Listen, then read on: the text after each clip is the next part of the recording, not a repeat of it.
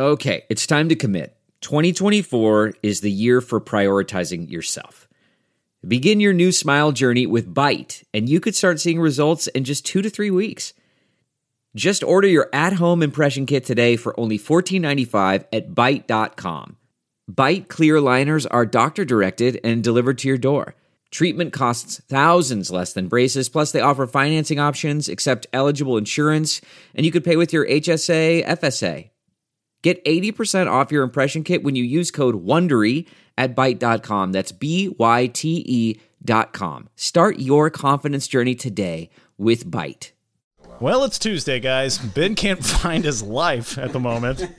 Where's my book? He keeps sitting down, ready to go, and then he leaves and walks away again. I know. We just got to start, okay, dude? Yep. Sometimes you just gotta bite the bullet. That's correct. Thank you, Robert Mueller. Live stream chat, how's it going? Yes, we're still doing requests for song of the day. So if you're listening at the moment, looks like there's 11 people viewing at the moment. Oh, 12. We just went up one. Uh, so if somebody could please give us a song of the day for Ben to just butcher the hell out of. Prove me wrong, Ben. Prove me wrong. Uh, give us a song of the day. I'm going to read the sponsors, and hopefully by the time we're done reading the sponsors, we'll have a uh, request. So let's get going. Your Ben Joravsky Show for Tuesday. What the hell is today? May 12th Wow. is just moments away. But before we do this, let's thank the following unions for sponsoring this program. Unions like the International Association of Machinists and Aerospace Workers, Local 126 in District 8, the International Brotherhood of Electrical Workers, Local 9. Oh, wait. There we go. The International Union of Operating Engineers, Local 150. And of course, today's Ben Joravsky Show for Tuesday, May 12th is brought to you by our good friends at the Chicago Federation of Labor. All right, we're going to stall a little bit so someone can get a song of the day in. Guys, song we got 14 people watching. Oh, 13. Someone just went away. What happened? And all of that, I, I made someone tune out. Sorry. Uh, so get a song of the day. Ben, how we feeling today? Feeling good. I, I got a song. I mean, I can That's do a song. that's so April 2020. This is May 2020. we do song of the day request. so uh, you watch that Bulls thing? Yeah, but we're not allowed to talk about it. Oh my god. Yeah. But can I can I do my song, please? And requested a SOTD. How about? Oh no, you can't do one. We got a we got a song of the day. KMA Barry's the man here. KMA has a request for our song of the day. Okay. KMA's song of the day request is "Sky High" by Jigsaw. Oh, I've never heard that song. uh, well, I know the cover by Dionne Warwick. It Oh, we'll take it. I just made that up. Uh, sky high pilot, sky pilot. How high can you fly? Why, why, why, why? You'll never reach the sky. what if we just had Ben sing for the entire two hours? That's Eric Burdon in War. Sky pilot, sky pilot. KMA, was that the song you're talking about? Nope. uh, I'm surprised nobody gave a, a, a Little Richard song. Little Richard died this weekend. Tutti frutti, woo! All right, that's what I was gonna say. Listeners, how lucky are you today? Two songs of the day? Whoa! The Ben Joravsky show starts now.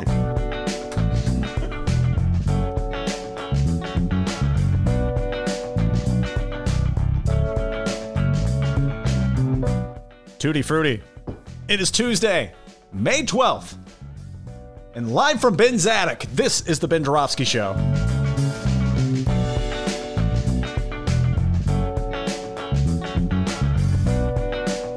Today on the program, Chicago Readers Music Genius, Leor Galil.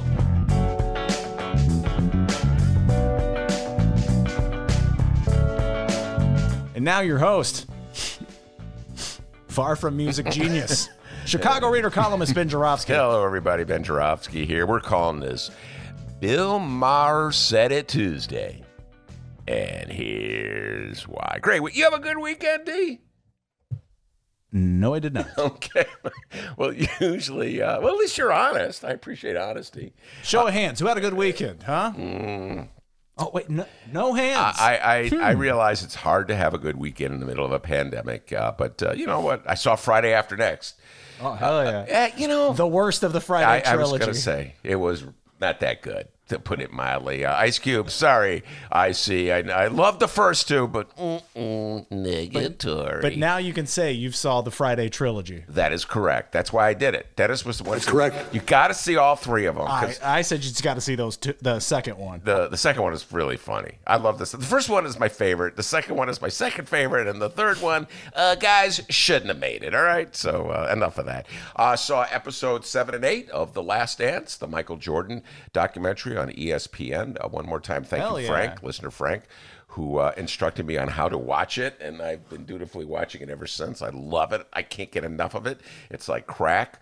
Uh, and uh, every Frank, week, Frank is your uh, life producer. I'm just your show producer. Yeah. Did you say life? L I F E? Yeah. Uh, Frank is the fact checker. Uh, Frank gives me advice on how to watch TV shows, and I can't wait till we're back in the studio and Frank can make a return visit. Uh, but uh, and I can't wait to get back to the hideout with Maya. We haven't done a first Tuesday since God knows when, and um, we'll get back to it one of these days. And Frank will be there at the audience as well. Anyway, Who are you thinking of for a first guest for uh, the first Tuesday back? I know would that's love a to uh, question. Uh, bring on Kim Foxx. Kim Foxx was a delightful interview uh, back in the old days, back at the studio. Remember that interview, D? How could you forget that interview? oh yeah, yeah. When she said bullshit. Yeah, she got carried away. Is there something about that little studio? I, it could be the water and the water fountain at the Sun Times. Who knows? But uh, everybody gets a potty mouth when they walk into that studio. who was your? Uh, did you guys have a guest scheduled uh, for your first Tuesday show before uh, you know uh, the world went to hell? Uh, we had talked about having Kim Foxx on, but we hadn't scheduled a guest. No, so no, we're uh, hanging. Well, I say you started off with a bang and uh, get Raylo on the on first Tuesday. Ray Lopez. Yeah. Oh, I know he would come on. Oh, that'd be awesome. Uh, by the way, Ray Lopez is a star. Uh, he's the alderman for the 15th ward. He's not afraid to defy Lori Lightfoot and has discovered a new career for himself as a independent, uh, uh, outspoken what opponent of Lori Lightfoot, uh, which which is interesting because during the Rahm years he generally went along with Rahm. Uh, and uh, he's sort of the star of Dave Glowacz's shows. Dave Glowatz does a great job coming on. He has the the, the recordings of the various things that the aldermen say, and Ray Lowe is sort of a star of that. So yeah, maybe that's that could be a good idea. Uh, anyway, so this weekend saw The Last Dance, but as you know, Dennis has a rigid rule, Yes, I do. a fundamental rule. Okay, And you're which- welcome, political which we're, lovers. we're not to violate uh, uh, in any way. Now, we are allowed, may I just say this, to violate it.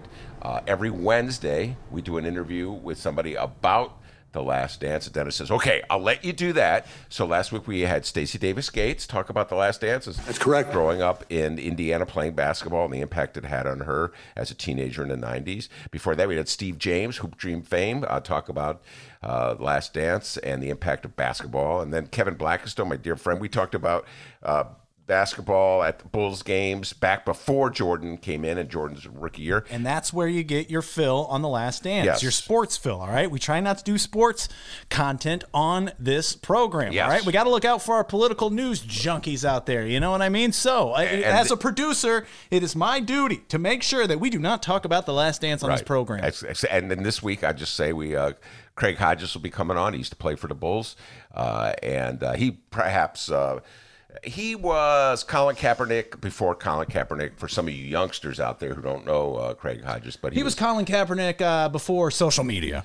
Yes, he was blacklisted for his political views. This is me speaking. This is my humble opinion. And so he'll be on. He played for the Bulls with Michael Jordan in the first uh, two championships. It'll be interesting what he has to say on that. But after that, no Bulls talk. So I'm not going to tell you my thoughts about this uh, Sunday show because Dennis says it. Oh, by the way, D, I don't know if I told you this. Hmm. What's that? Uh, but my wife made some beef stroganoff. She delicious beef stroganoff. You want to go downstairs and take a look at that?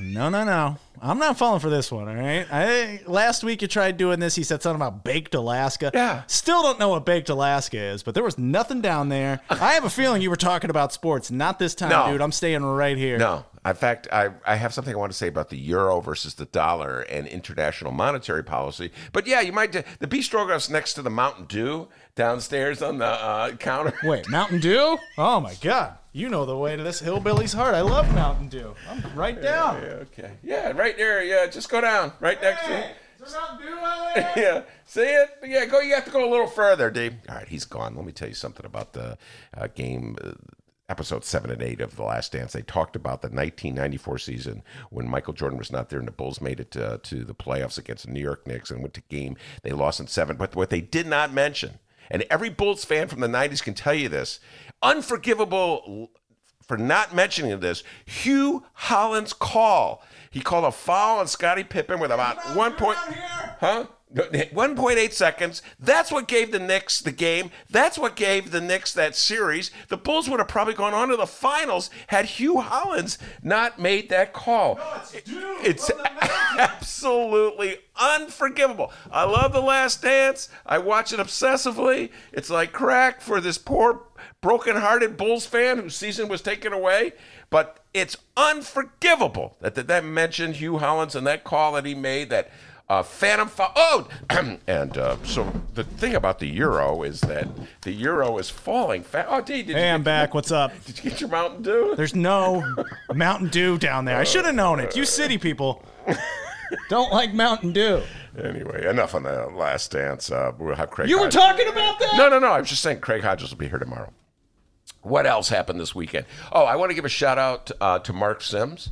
Mark Sims, frequent guest on this show, sent me two uh, links that were really helpful to me, got me through this weekend. Two highlights of my weekend, and I'm going to talk. One was uh, an interview on uh, NPR, and the other one was Bill Maher link uh, about uh, Tara Reade. So I'll get to, uh, let's do the NPR one first. I want to thank Oh, we love NPR here on the Ben Joravsky well, Show. this is the irony. Okay, it was the Terry Gross Fresh Air show, and I have, been known to make fun of NPR from time to time. I find it exceedingly annoying, and I can only take about I don't know five ten minutes of it at a time. But I do love Terry Gross. She does she does a, a an interview show. I don't know if you ever heard it. It's called Fresh Air, and I often many times when I'm walking at night, D, I fantasize about Terry Gross interviewing me on the show. So I'll have like a fantasy interview in my head of, and she'll be like. Ben, that's absolutely fascinating because she's always like really into what the people say. That's really interesting. About well, you know what can I say, Terry? I'm just a fascinating, interesting guy. tell me, tell me more about your opinions. And, well, Terry, it's funny you should say. Anyway, so I really like Terry Gross. I could do a Terry Gross interview. Um, that's really interesting, Doctor D. That's sort of my Terry Gross interview. Oh, great. Anyway, well, but we'll never get an interview on this show. no, but anyway, it wasn't even Terry Gross that uh, did this interview. It was her substitute, Dave Davies, who's pretty good himself. Uh, and he was interviewing Molly Ball, and she is the Time national political correspondent, the national political correspondent for Time magazine. And she just wrote a What's her name? Molly Ball? Molly Ball. Is she Emma- related to Crystal Ball?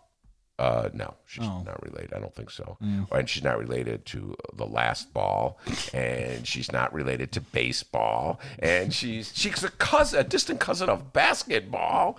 Uh, but uh, anyway, Molly Ball, Time Magazine political correspondent. She just wrote a biography of Nancy Pelosi. Babs, if you're out there, I'm going to give a little love to Nancy Pelosi.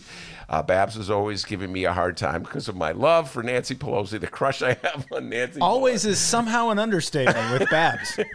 Uh, and uh, doesn't Monroe kind of like Nancy Pelosi as well? I think Monroe has a little crush on Nancy Oh, yeah. Pelosi. Well, I heard both of you were going to Pelosi Palooza, but it got canceled. Pelosi Fest. Uh, so anyway, it's a fascinating interview. Uh, I urge everybody, not now, but sometime later, uh, to listen to it or just listen to By what. the way, shout out to Michael Girardi, uh, the author of the editorial board. Uh, he says uh, Ben hates NPR, but he loves the most NPR show on NPR. I know. By the way, can I just give a shout out to Michael Girardi? He kind of saved our necks this weekend. Oh, yes, he Can- did. Can I just tell this little story? Oh, yeah, go ahead. I forget what interview we had done. We Miles. it was Miles. It was the, the interview had ended, and so we do these interviews on Dennis's phone. Uh, and Dennis's phone is always running out of batteries. It's like I'm looking at the phone while we're doing the interview, and I get nervous when the battery thing goes down, and it's like battery alert. Eh, eh, and it's like, oh, it's at 10%. Is the phone going to die in the middle of this interview? But Dennis always assures me it's like a gas, you know, the, the gas gauge in a car. No, no, no. When it gets to empty, it's still got 100 more miles on it. You ever hear that one? Yeah, Uh, yeah. Don't worry about it. But it's below, it's in the red zone. No, no, no. I know this car. You got 20 more miles on this thing. Oh my God. Anyway, so um, it's a similar thing. It's like a gas gauge. It's his phone. It's like it's really low. I'm getting nervous, but Miles is on a riff. He's going great. I don't want to cut him off.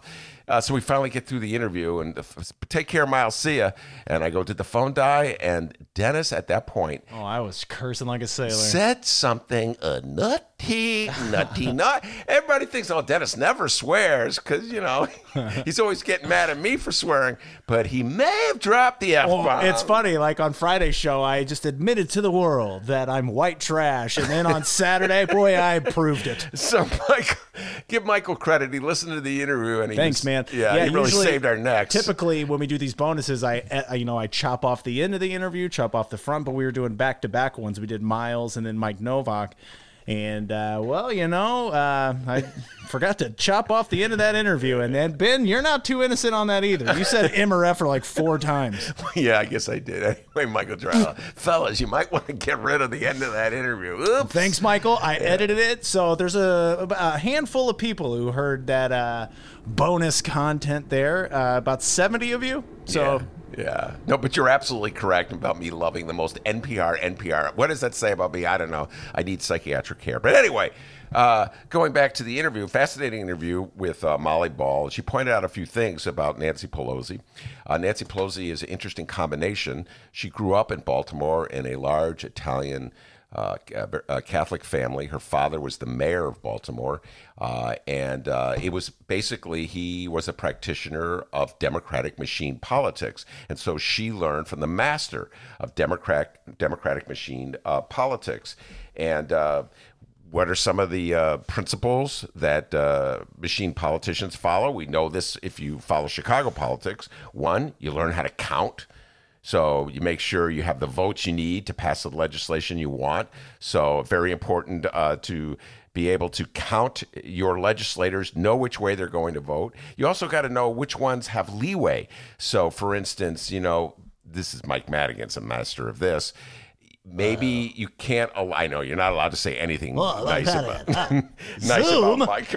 Oh, zoom your ass out of my face. Oh, not allowed to say anything nice about Mike Madigan um, uh, ever. He's a Uh, scholar. Yeah, but uh, he is the, the maestro of the count. So, for instance, he knows like uh, he's got to give leeway to voter to some of his um uh, caucus members who live in areas where there's a lot of Republicans, so they get to vote no on a tax hike. Let's say I'm just making this up as I go along as an example. And this is one of the reasons offered as to why Mike Madigan stifled so much progressive legislation down through the years uh, in the uh, General Assemblies because he didn't want to uh, put his. Um, his caucus members at risk. The same accusation can be made against Nancy Pelosi. In fact, uh, I be- believe Babs is gearing up to make that accusation, and he's absolutely correct. he's typing as we speak as we speak. and getting ready to post on our Facebook page. Uh, and uh, let Monroe. have- We got to get Monroe on tomorrow to uh, defend Nancy Pelosi. I want a Monroe versus uh, Babs special. Well, when we get back to the studio, maybe we can make that happen. We had some great debates back in the studio before the pandemic hit, particularly. Um, oh, I mean, After the pandemic, they all suck. Well, no, I mean we didn't have the debates in the studio. Oh, okay, okay. Uh, David Seaton versus uh, Micah. Remember that debate? Uh, that was a great one. David Seaton, a Joe Biden Democrat, and Micah Bernie supporter. Oh, I remember that. That was the time I became a bouncer for the uh, Ben Joravsky show. Hey, hold on! Like splitting, getting in the middle of people. I, and then uh, Troy LaRaviere versus Candace uh, uh, um, Castillo. Remember that debate? That was a great debate. Uh, and I think she was for Elizabeth Warren. He was for Bernie. Anyway, so some great debates in those days. Maybe we can get Babs versus Monroe talking about Nancy Pelosi. But uh, she's a machine politician, so she can count votes. Uh, never forget a favor. This is something the machine politicians, they do something for you, they never forget it. In fact, uh, Molly Ball tells a story that uh, Nancy Pelosi's mother kept the favor file. And it's literally, they wrote down the names of all the members of their organization and all the favors they had done for them so they would never forget them. I think Nancy Pelosi has that ability just to read. She doesn't even have to write it down. Uh, she just uh, always remembers never forget a slight. This is like out of Michael Jordan. Uh, D. This is a sports related thing I could say. There was no Mountain Dew down there. Not going again. Uh, Michael Jordan, what what is a huge motivating factor in his life, or he never forgets a slight. Somebody said something nasty to him. Someone doubted him. Someone trash talked to him. He uses his that motivation, uh, and it just propels him on. And, and Nancy Pelosi has a lot of that in her. Uh, and then, of course, the master of leverage when you see the other side is vulnerable, when you see the other side uh, has sort of a split, you use that as a wedge issue to uh, to divide the uh, Republicans from each other. Uh, when when they, when you feel that they need you for anything, you leverage that for something you can get in return. So these are just some of the tricks of the trade uh, that uh, Molly Ball pointed out that Nancy Pelosi learned from her father and her mother. Uh, their mother had great political aspirations of her own. Fascinating stuff from Molly Ball, uh, and I'm, I'm, I'm looking forward to reading uh, her book. Uh, and then she goes on to talk about a little bit about Nancy Pelosi, the fact that from growing up in this uh, Democratic machine household in Baltimore, she got married to a man very fabulously wealthy in San Francisco, and she became part of like a very liberal San Francisco type politics.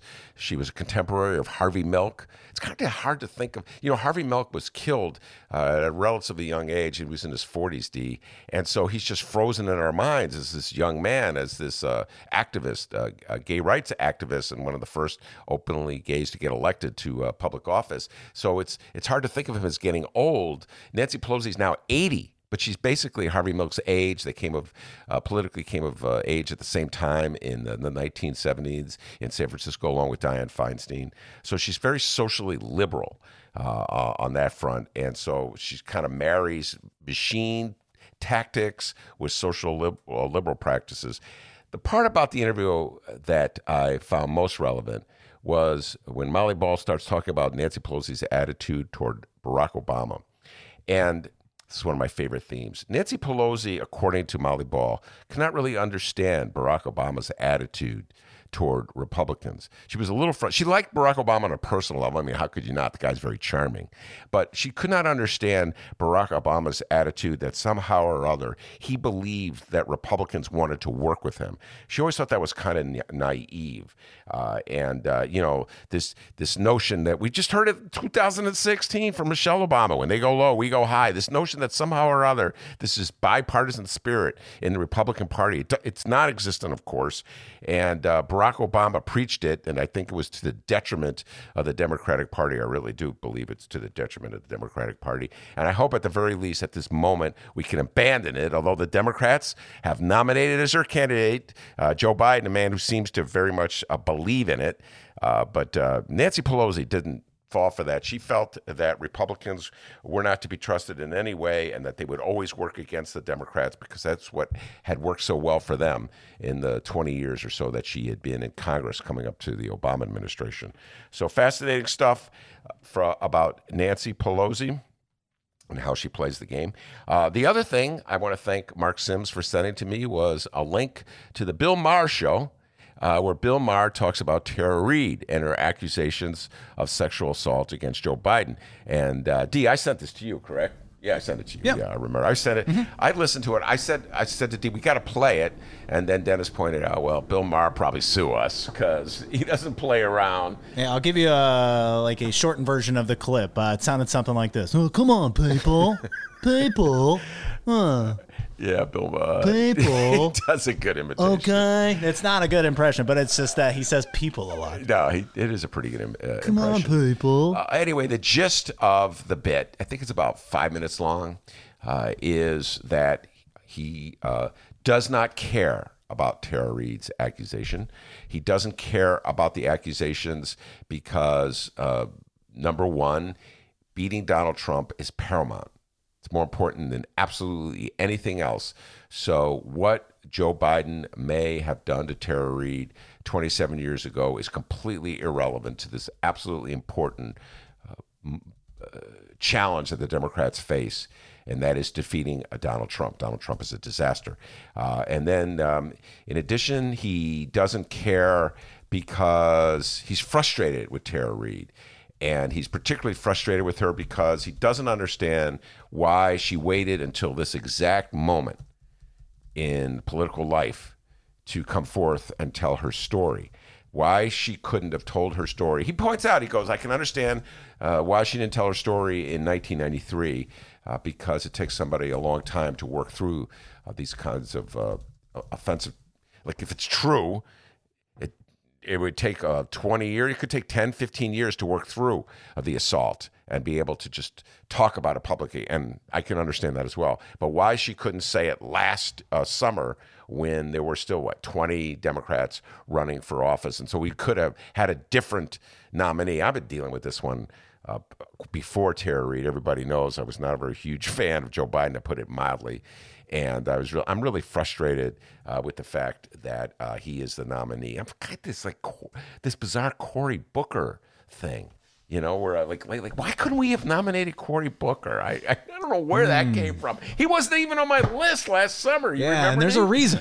There's a reason why he wasn't on your list. Let's not forget that. I reason. know there was. A, I mean, because of his stance on charter schools and Big pharma. uh, yeah, it just. But for some reason, I don't know. I just he's not afraid to go after Trump. He's he's youthful, vigor, whatever. I don't know. I'm just kind of, all of a sudden out of nowhere after it's no good anymore. I'm feeling Cory Booker. Well, I was hoping after this weekend you'd be riding with Biden, but I guess not. No, well, you know, I, I I already said I'm going to vote for the guy. I got a lot of issues with him, but this is the frustrating thing. Uh, Tara, if Tara Reade had come out with her accusations last summer, I don't know if Joe Biden would be the nominee now. That's I don't I do not know if that would be the case. Anyway, we're stuck with Biden. So this is what uh, Bill Maher had to say, and I started sending it out. I was just curious. I did. I sent it to Dennis. I sent it to a lot of uh, Democrats, old, young, men, women, black, white, everybody. I just sent it out to a whole bunch of. Hey, what do you think about this?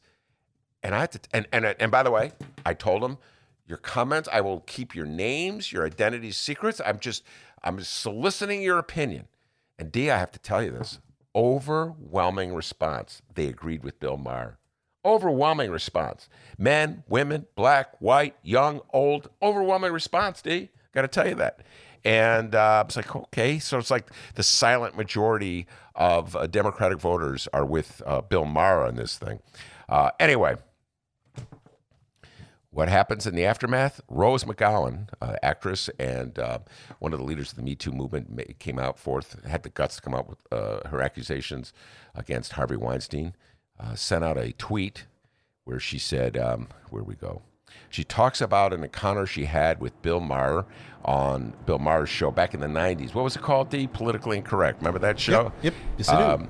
and where Bill Maher allegedly leaned over to her during a break in the show and said, and I'm quoting, My parents didn't give me a good face, but they did give me a huge cock. Oh my god. I could feel your hot breath on my ear. That's the end of the quote. I, and this is Rose McGowan. I could feel your hot breath on my ear as an image of both your hideous face and alleged big cock flashed in my mind. Both turned my stomach. I've always wondered what you say and do to girls that aren't famous. Rose McGowan weighing in. And I'm like, could there be a worse represented representative of the Democrats' attitude toward Tara Reade than Bill Maher? Could there be like a worse person in the world to make this case? No response, by the way, from Bill Maher on uh, what Ro- Rose McGowan had to say, and um, be interesting to see how he talks his way out of this one. We got a great show today, everybody. Leor Galil will be here. Leor, the the reader's ace music writer. Remember when he came on, D, uh, talking about the great albums? Yeah, it's one of my favorite things to do uh, when Leor Galil comes on the program. Uh, make fun of you because you know nothing about modern music. No, uh, well, modern. I guess anything after 1979. Nope, never heard of. it. Anyway, uh, Leor is the the reader. Uh, I've been talking about this a lot. The reader is going to come out with its greatest hits books. Uh, he, I think there's like five or six different writers are collecting their works into a greatest hits book, which the reader will sell. Uh, we're trying to raise money. We're trying to stay afloat in this very. Uh, uh, dubious times. We've been hit hard by the pandemic, folks. We don't hide it. The reader is really, um, we lost a lot of advertising because so much of our advertising comes from uh, nightclubs and music festivals uh, and and uh, bars and restaurants, and these are the very, of course, establishments that have been closed because of the pandemic. So we've been hit hard. We're trying different fundraising uh, efforts. I, I will have to come out with the greatest uh, hits uh, book. D. I'm the last on the list. All right. Well, they said that they're going to hold off with me the longest because I'm the oldest. Uh, you know. well, I just have a lot more to go through than everybody. You know, I mean, I've been doing this longer than any of the other writers. That's writers how I'd look at it too. the youngsters uh, at the reader. They're all young writers at the reader. They go, oh, Grandpa Ben. And uh, anyway, uh, Leor Galil. It's a great compilation, and I urge everybody to run, run, and uh, go out and buy it. We'll bring Leor on. Uh, we'll go through some of the stories. He got an interesting one about. Uh, we got a political one. D. I could, my whole world comes together. Leor wrote about Andre Vasquez, the alderman of the 40th ward, uh, who is a former rapper, and he also uh, one of Galil. I want to talk to him about Chance the Rapper. Galil was one of the first writers um, to realize that there was a superstar emerging from Chicago, Chance the Rapper. Hey Ben, what's your favorite rap song? My favorite rap song? Yeah. Um, uh, my oh, the one that I we've been down this Kanye. Uh, deet, deet, deet. Everything I am makes me everything I'm not. Deet, deet, deet, deet, deet, deet, deet, deet. Come on, dude. We've talked about this. Don't you? Do you know that song? Uh, every no, I, I mean I may know it, but Uh, based on that interpretation, I'm uh, unaware of what that song is. It starts off. He goes, "Come and drop the beat," and I got the deet. I don't know. We got to get. It, I need some help. Common drop the beat, and I got the deet. it was something. So it's like Common came up with this uh, this rap, and uh, Kanye changed all the words, and it was really powerful. what a jerk! I know. I well, but you know, well, uh, but I was like I really got into it. I used to listen to it all the time. Of course, that was like five years ago. I've forgotten everything. Everything I am makes me everything I'm not. Do, do, do. well, Google that. Let's or see maybe if we can it's find everything out. I'm not makes me everything. I don't. You know what? I'm gonna have to ask Leor about that one. There we go. Okay. There we go. Uh, and is uh, who let the dogs out a rap? oh my God! no, please. You're embarrassing us. Who let the dogs out? No, what is the other one? What was the uh, like one of the first ones? One of the first rap songs. Yeah, from like way back in the day. Like I, I think you're talking about. Uh, well, there's two. I think I know you're talking about. Either uh, the Rapper's Delight, Yes, I love Rapper's Delight. How's that go? hip hop, hippie to the hip hip hop, and you don't stop. I'm rocking. Yeah, man. To the I like bang that bang one. boogie. Uh, and then uh, there's a song. Walk this way Walk This Way is a Aerosmith song. with Run DMC. yeah, okay. Look at me knowing all this stuff. Yeah, way to go. Uh, Thirty the- years old, mature. Uh. There's the young one was on my bowling team, and he still play every Monday night. He would put on uh, just one hip hop hip hop song after another. So I kind of got to know him a little bit, you know. And then I would forget. But there's one locked up, can't get me out. Locked up, you know that song? No. God, man, come on, you got to know your hip hop. Oh yeah.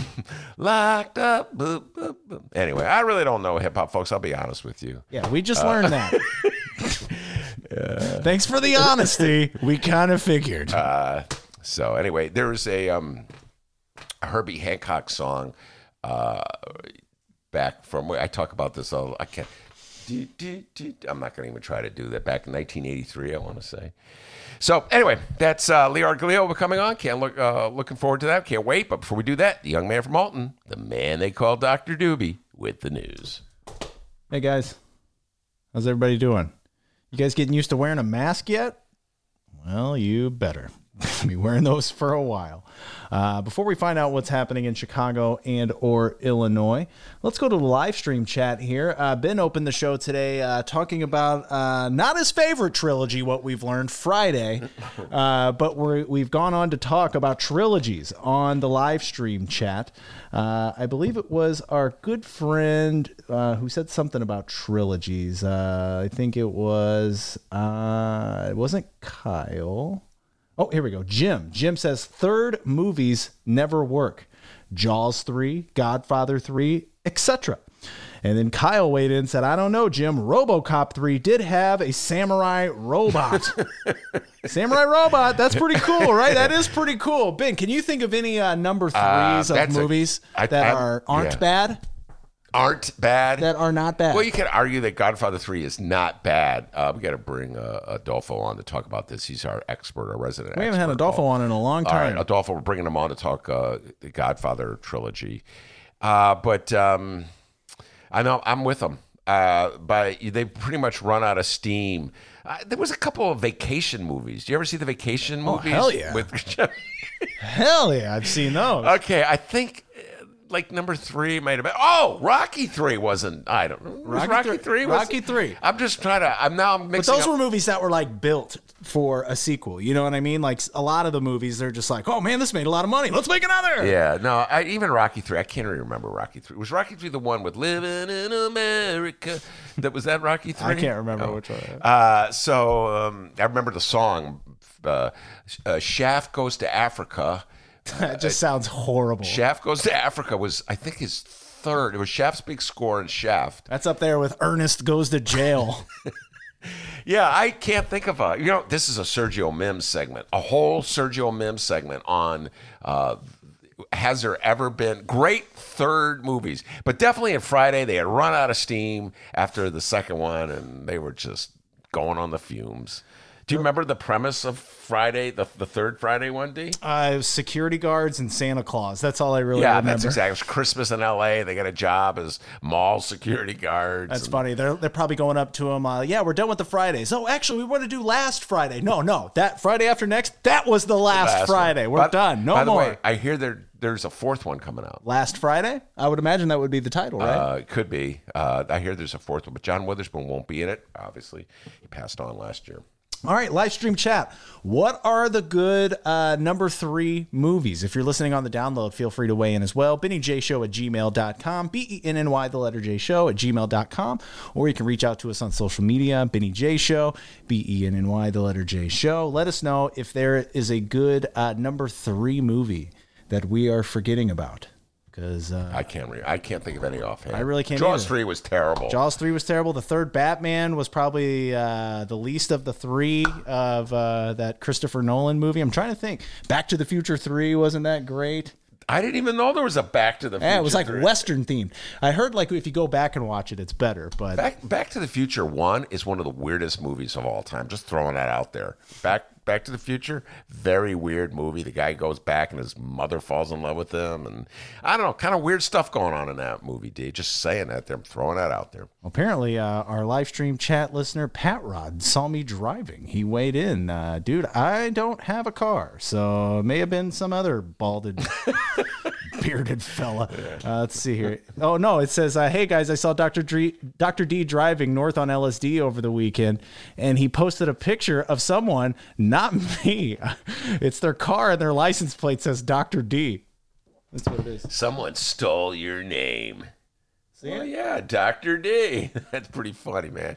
Yeah, the real Dr. D who uh, does not have a car, but he has a little license plate on his bicycle right next to the bell. And it Yeah. says, Translation: The real Dr. D is pathetic. Do you even have a bell on your bicycle? No. Oh. I just go, hey, get out of my way. All right, let's uh, let's find out what's happening in Chicago and or Illinois this afternoon. Illinois Governor J.B. Pritzker, after his first weekend off in over 60 days, the governor went back at it on Monday with his daily COVID-19 press briefings. Today's press briefing is at 2:30. And I guess old Jacket Buttons Pritzker is looking to switch it up. Maybe it's a sign of better days ahead, maybe not. But today's press briefing will be via video conference. Yeah, well, that's because one of his uh, trusted aides uh, has the virus or tested positive Oh, wow, for it, that's and not so he's good at all. So yeah, he's in lockdown uh, at the Gold Coast uh, mansion. Which I'm not going to make any toilet jokes. Please don't. Okay, just not. Okay, it's inappropriate in this time of pandemic to refer to old toilet jokes, but that Let's mansion, not forget about that time J.B. Pritzker saved over $300,000 in property taxes by removing uh, his toilets in his mansion. Please Yes. don't bring that up. I will not bring. How do you remember the three hundred thousand part? That's really impressive. Uh, we talked about that a lot uh, on the old show, and uh, so yeah, he's um, he's on lockdown because one of his aides uh, tested positive, and as Donald Trump. Oh my goodness! This is something we'll be talking about with Monroe tomorrow a lot. Look out for that one. Uh, two people in the White House have tested positive, so Donald Trump's kind of on lockdown too. We'll see how much uh, he he uh, bows to the protocols. Whatever you do, don't bring up that time when all of us regular broke people were paying property taxes, all spending all of our money. The billionaire guy saved three hundred thousand dollars. Don't bring that up. I won't bring it up. Thank you. I think I did bring it up though, but I won't bring it up again. Don't okay? bring it up, I'm just saying he was in that very mansion with the toilet. Okay, he took the toilet out. He forgot to put it back. You can forget. Can't have you ever forgotten anything, D? Huh? Okay, he forgot to put the toilet in. All right. And it looks like a couple of Illinois business owners were taking uh, notes a couple of weeks back when the Illinois state rep out of Xenia, Illinois, future 2022 gubernatorial candidate Darren Bailey, sued Governor Pritzker over his stay at home order. More people are suing Governor Pritzker. We're going to talk about that more uh, in moments. But first, Ben, our former Illinois governor. Oh, God. Yeah. Yeah. Our former Oh, yeah. Illinois governor came out of hiding over uh, the uh, what was this uh, over the weekend. Uh, you know, we do a show, a show on Tuesdays. It's kind of hard to tell if it was on Monday or over the weekend. But yes, our former Illinois governor was back in the news. Yay for our teachers! Yay for our teachers! Oh God. Yeah, that's our old friend Bruce Rauner. Ugh. NBC5's Mary Ann Ahern has the scoop, and lucky her, she was in a text message conversation with the, thank God, former Illinois governor, uh, Bruce Rauner. Now, obviously, uh, here uh, she was talking with Bruce Rauner, uh, and uh, let's see here one sec. I got to look at our Bruce Rauner material here. All right, yeah, we have quotes from Illinois Governor Bruce Rauner. But just quotes. We don't have uh, audio on this. I know correct? that bum's been out every Yeah. time. Yo, D man, we got audio. nope, just me reading them. Sorry. That's how that goes. Uh, but people, we're playing the hits today, right? We're yeah. going back to some vintage Ben Joravsky show material. Back when Ben wasn't fired and I had good health insurance, good times. Uh, we're going to make fun of Bruce Rauner like the old days here. Uh, let's see here. So, through text, former Illinois Governor Bruce Rauner criticized the guy who politically beat the ever loving hell out of him, Governor J.B. Pritzker, and Pritzker's handling of the coronavirus pandemic. Uh, let's see here. He thinks uh, Rauner thinks this is all in the Pritzker agenda. All right, all of this here. So let's read the quotes. Uh, Rauner said about Pritzker's handling of the coronavirus. Quote: "Duh, duh, duh, duh."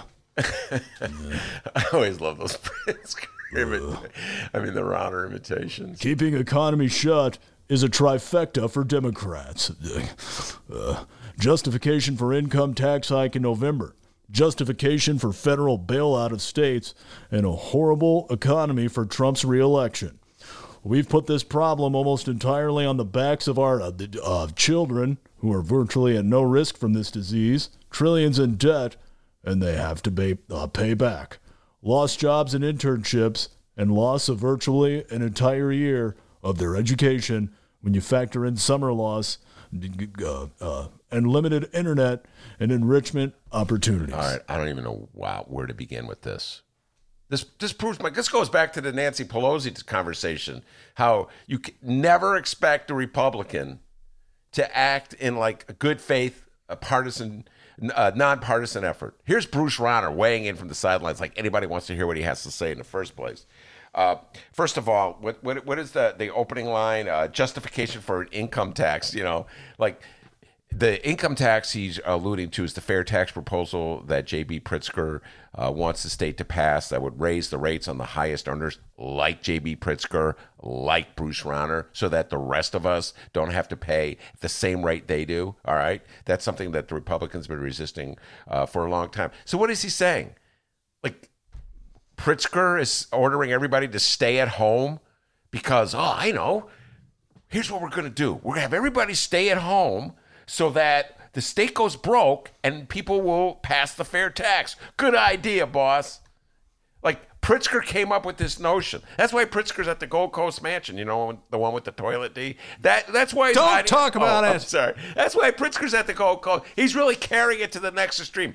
It, it has nothing to do with the fact that one of Pritzker's aides got the virus. That people are dying of the virus. That hospital workers are freaking out because they're overwhelmed by patients with the virus. That everybody's freaking scared they're going to get the virus. No, it's got nothing to do with that. It was a, here's what we do.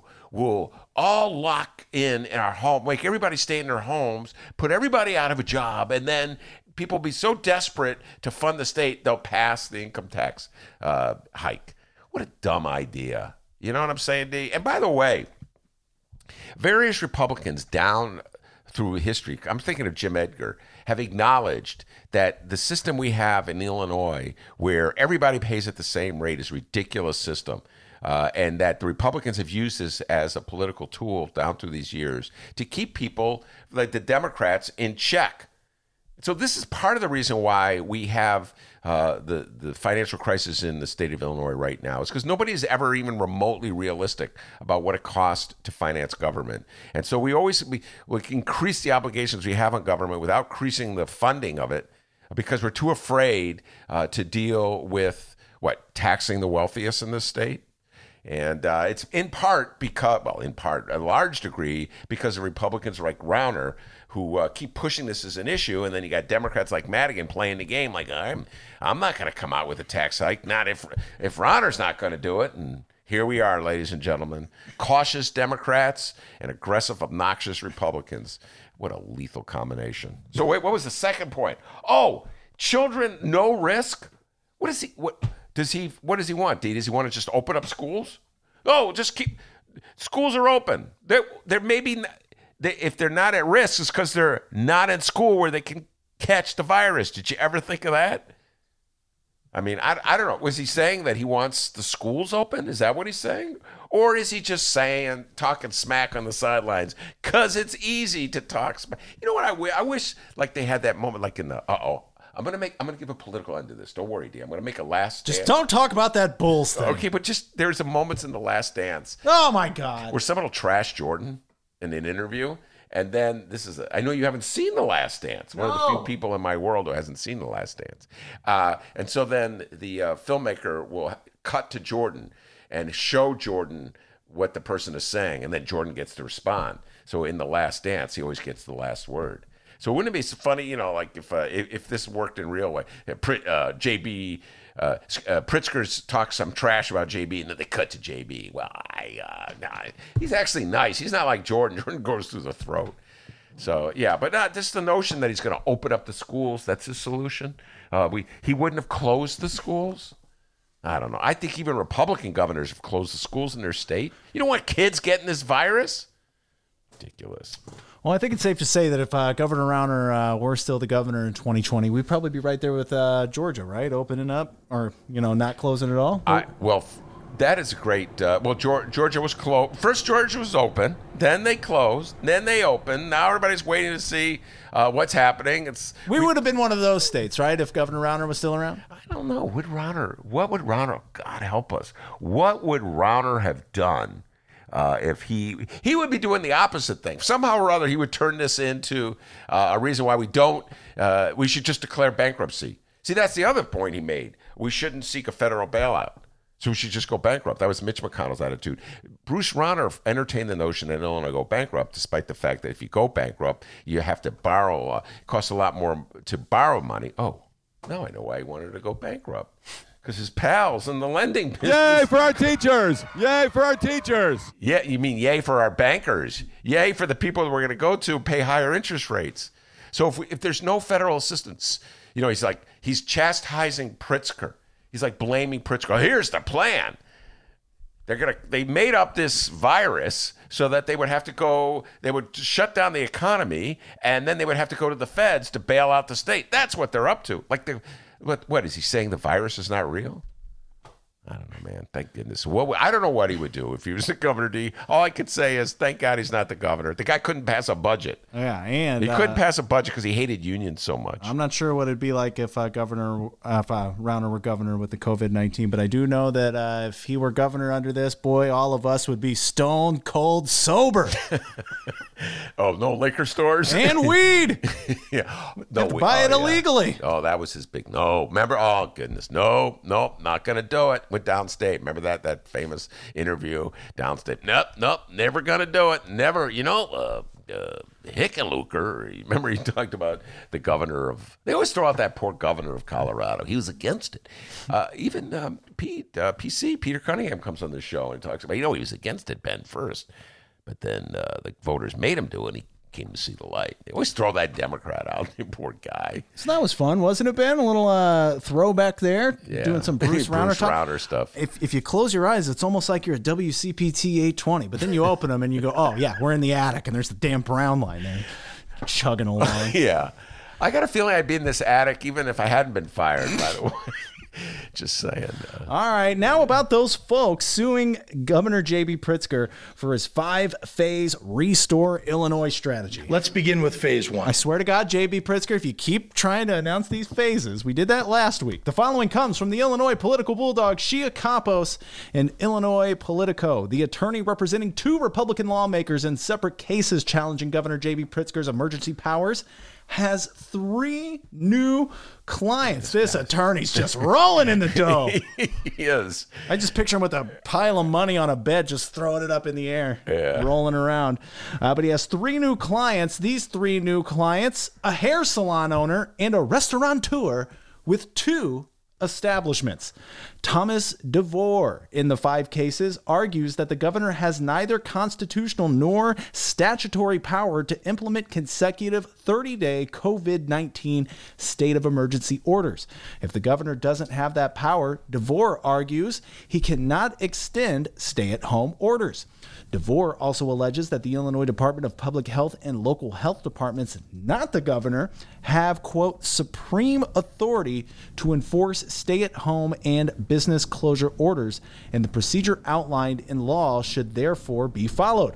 Pritzker on April 29th called the cases filed by Ben's favorite Republican representative, Darren Bailey of Xenia, and, well, a close uh, second, John Cabello of Machesney Park. They called it irresponsible.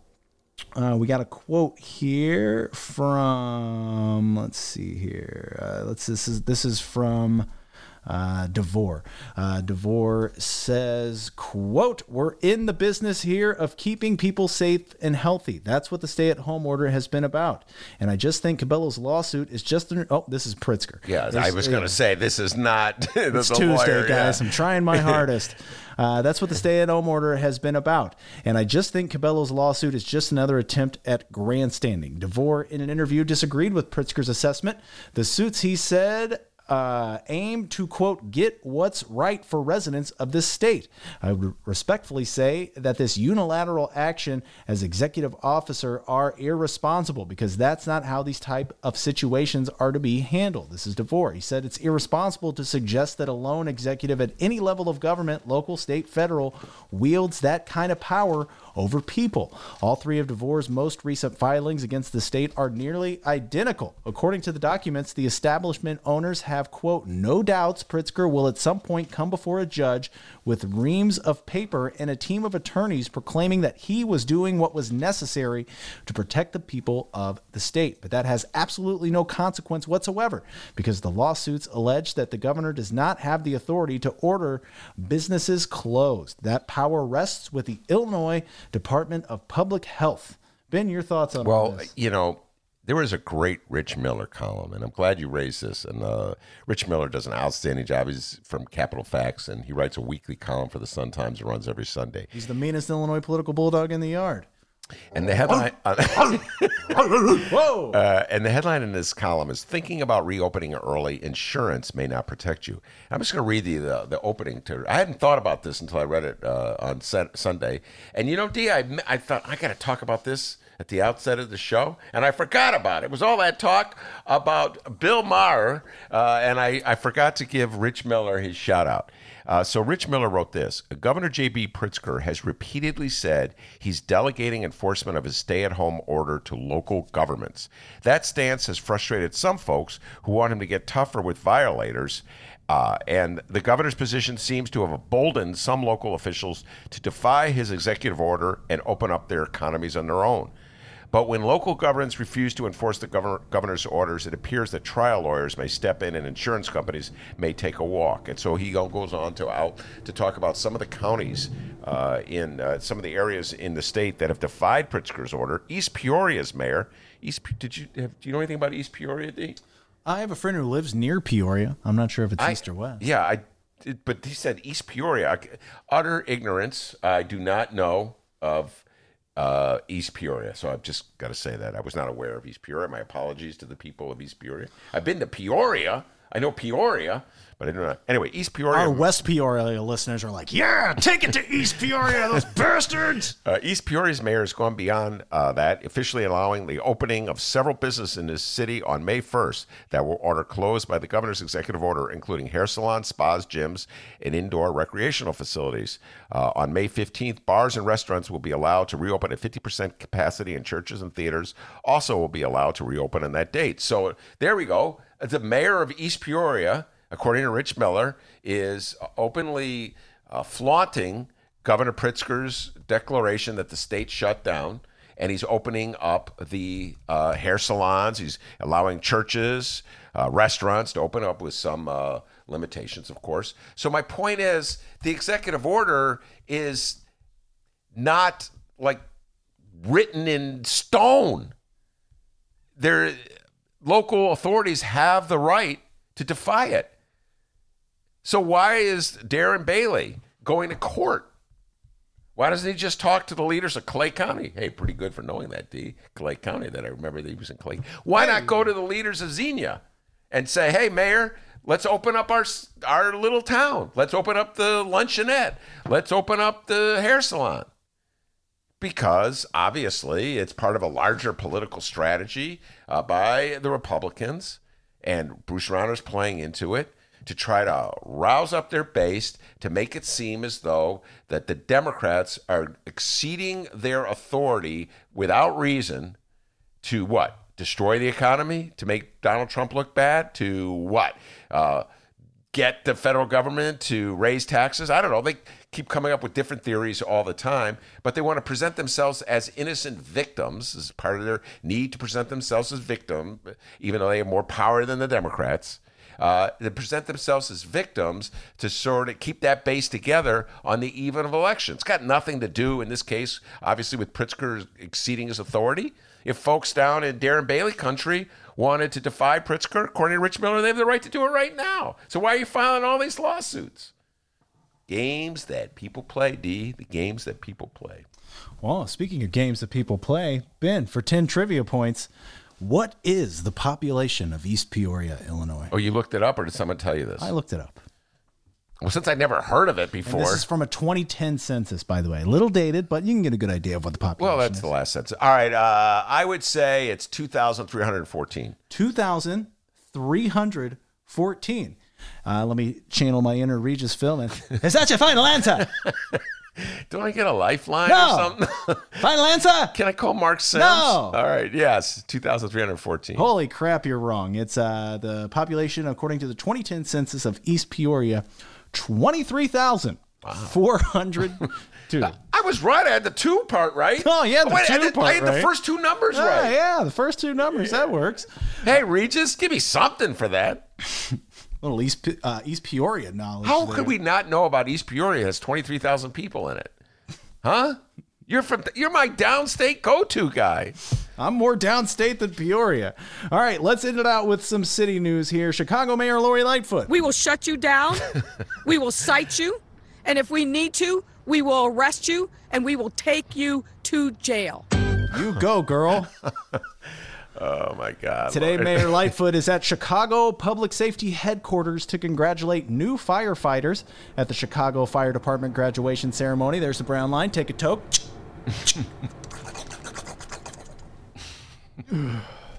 The following You take the toes. following comes from the Chicago Sun-Times and the one and only Fran the Woe Man Spielman. By the way, if you haven't listened to the latest Fran Spielman podcast, you really should. Her latest guest, well, is a lady who will probably uh, never be on our show anytime soon, based on this thing. We will shut you down. We will cite you. And if we need to, we will arrest you and we will take you to jail. In fact, I think uh, every time we play that quote, a month goes on that we'll never Yeah, have her no, on. we'll never have her. Uh, we're up to uh, 20 months. But yeah. For By the- the way, just, you didn't you tell me in the uh, our pre-show prep meeting? I love our pre-show prep meetings. Yeah. they're great, aren't they? Eh, they're half-assed Uh, at I, best. I, I, I uh, treat Dennis. Like I give him serve him donuts and there's coffee and uh, Yeah. in the break room. we have a break room here in the attic. Uh, anyway, did you tell me something about Pritzker and a haircut? Because just thinking of Lori, it's thought a haircut. Oh, yeah, yeah, I got some Pritzker haircut news. All right, before we get to the Mayor Lightfoot news here, let's talk uh, more about Pritzker's haircut. Apparently, yeah, I wanted to Ben's clar- just been dying to talk about this. Pritzker's haircut. Uh, the following comes from Illinois Politico. After more than seven weeks under the stay at home order, everyone is looking at how to trim their hair. Reporters on Monday noticed that Governor J.B. Pritzker's locks looked spruced up and inquired. Now, J.B. Pritzker said he clipped at his sides and he, quote, asked his 15 year old to give a little buzz on the back of my hair. And that's it. I haven't had a haircut other than that. Hmm. That's the hair story you wanted me to read. Hmm. Mm, a little doubtful about that. First of all, I'm a little, you know, irritated. I liked it when, remember when uh, Haircut Gate erupted and Lori Lightfoot got in trouble because her hair, her haircut, which Looked good. It was worth it. and then uh, we opened our big uh, not not Dennis he was very good about it I opened my big mouth and said some things I probably shouldn't have said where it says, what was your Uncle Aldo's quote rules for thee not for me Now, Lil Denny, it's rules for thee, not for me. That's what they're doing here. Yeah, which is why I'm sure Lori Lightfoot would never, ever, ever come on the show again. But um, uh, when asked, I remember uh, Pritzker had that great comment about, "I'm not getting my hair cut. I, I look like a hippie." I thought that was a pretty good line, and I was hoping he would just let it grow. You know what I mean? Just let it grow. This is we're all in this together, okay? And he would have a ponytail at one point. I was really looking forward to that. Pritzker with a ponytail, finding his inner seventies. You know what I'm saying? Maybe break out, break out the the bong every now and then. Listen to little Steve Miller. That'd be the worst governor ever after. I don't know why. I just really don't care about governing anymore. Well, yeah, he started smoking pot and you got a ponytail. and he's listening to old Steve Miller records. But I was disappointed that uh, you told me that he got a haircut. And by the way, I'm not buying it because the hair looks pretty good. And this is one of Yeah. my uh, kind of an insult to uh, uh, hairdressers Yeah, out well, there, this right? is, uh, yeah, my 15. eh, anybody can do it. A Oh, 15 yeah. year old. Anyway, and this is a sensitive thing to me. I'm married to uh, a hairdresser. She's really good at what she does. And one of the fringe benefits is I am the only guy who can legitimately get haircuts during the uh, pandemic. In fact, Oh, that big shaggy mess you got on your head. You need that, huh? I know, and, and every now and then I get a hair. Anyway, so uh, but we watch a movie with a hairdresser. You always there's always a scene in a movie like there. Oh, not always, but there's movies where um, the uh, the protagonist, for whatever reason, it's usually a girl, uh, will decide she's going to cut off her hair. You know what I'm saying, Dave? This is, this is like a, a standard scene in a movie. She cuts off her hair. My wife will go, watch. It'll be a perfect haircut. And sure enough, like the protagonist will look great. Like somebody could just look in a mirror and cut their hair and it'll look great. Anyway, so I don't know, JB. I'm thinking you may have brought in the same uh, hairdresser that Lori Lightfoot brought in. just saying. Anyway, I had to get it out. Toilet gate, I don't know, man. I'm with you. But this Haircut, haircut thing, never. All right, let's it. Uh, let's talk about Mayor Lightfoot here. Uh, she's at the uh, public safety headquarters to congratulate new firefighters at the Chicago Fire Department graduation ceremony. Uh, let's read an article here from the one and only Fran the Woe Man Spielman. Uh, Fran Spielman's podcast. Mayor Lightfoot is the guest, so go check that out. The closest thing to having Lori Lightfoot on the Ben Joravsky show is Lori Lightfoot on the Fran Spielman podcast. So go check that out. Uh, I'm sure she has different questions than what we'd ask. Mayor Lightfoot said Monday that she had a quote, very pleasant conversation with the pastor of an Albany Park church that defied the statewide stay at home order and hopes to educate them into compliance. That's a sentence. Uh, avoiding mass arrests. Uh, she said, quote, we're not going to send in the police to arrest parishioners. People are exercising their faith. And I understand that.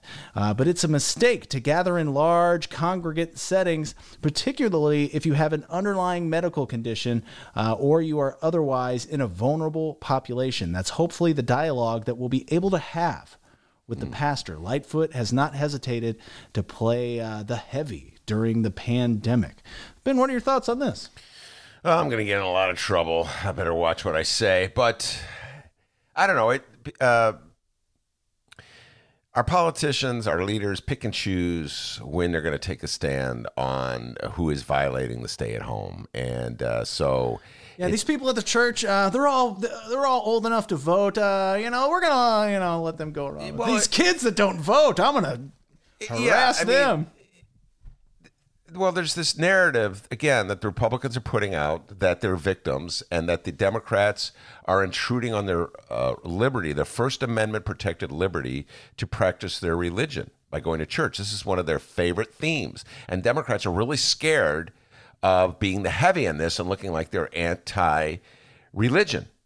And so you're absolutely correct. So when a pastor of a church in Albany Park decides to blatantly defy uh, the order of Pritzker and the order of Lightfoot not uh, to uh, have uh, public services, they don't send in the police. They don't send anybody in because they don't want to look as though they're picking on religion. They don't want to play in it, and they're going to have respectful dialogues. Uh, fast forward to some random teenagers playing uh, basketball on a, a court. Lori Lightfoot shows up with the police chief, right? It's talking about infecting their mamas. Remember that one, D? We haven't played that one in a while. Yeah. And so it's not a respectful dialogue or exchange or conversation. It's go home now because you're a danger and a menace to society. Because obviously, no one's going to defend the kids playing basketball. You know what I mean? The Republicans aren't going to do a counterattack saying kids should have the right to play basketball. The Republicans don't like those kids at all.